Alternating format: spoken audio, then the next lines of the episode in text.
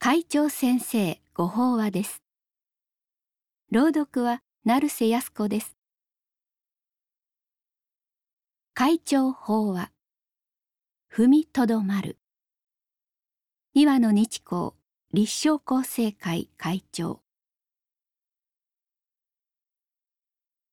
まず一呼吸。現存する経典の中で最も古いものの一つとされるホック行に。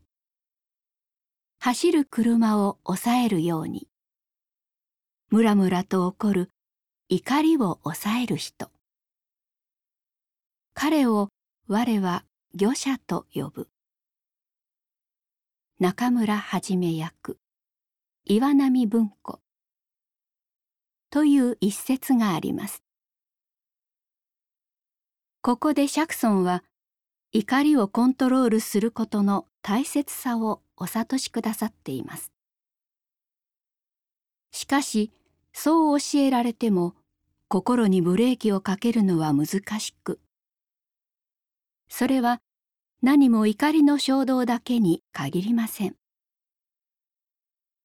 言わなくていいことを口にしたり誘惑に負けて買わなくていいものを買ったり道を踏み外したりそのことがもとで人と争ったりする私たちなのです。では怒りや欲自己中心の考えに流されそうになった時どうすれば踏みとどまることができるでしょうか私はとりあえず一呼吸置くことをお勧めします。一度深呼吸をするだけで少し心が静まります。できれば一晩置いて冷静に考えるのも大切なことでしょう。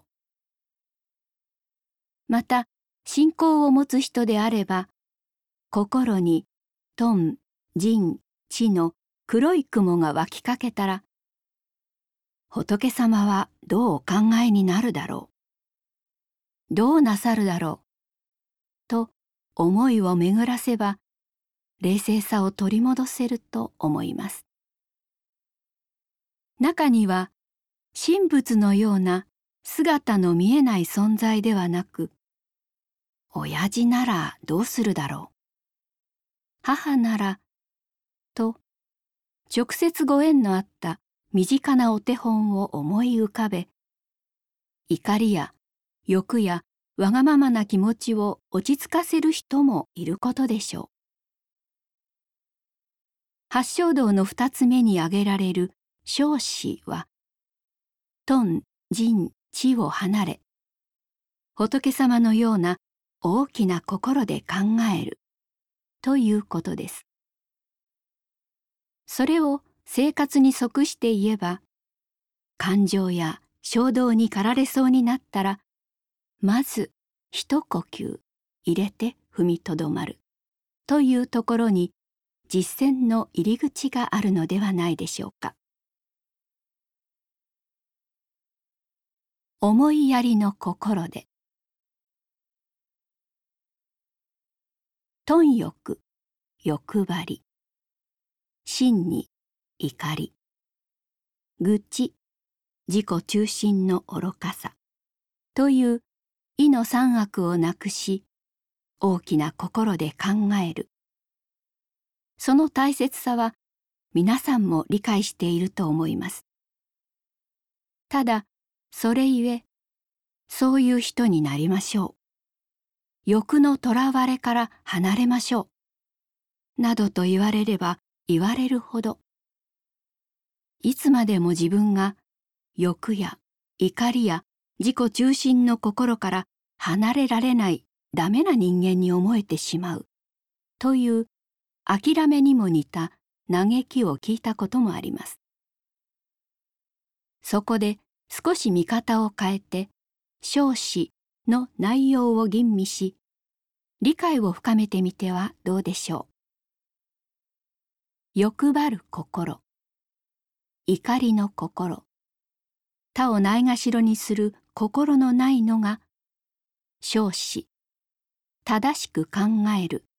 ということですがそれは分け合う心。温かく接する心。いたわる心。で考える。と言い換えることができます。そしてそれを一言で言えば思いやりに他なりません。つまりここで言う正しくとは思いやりの心でということになります。完璧な人間はいません。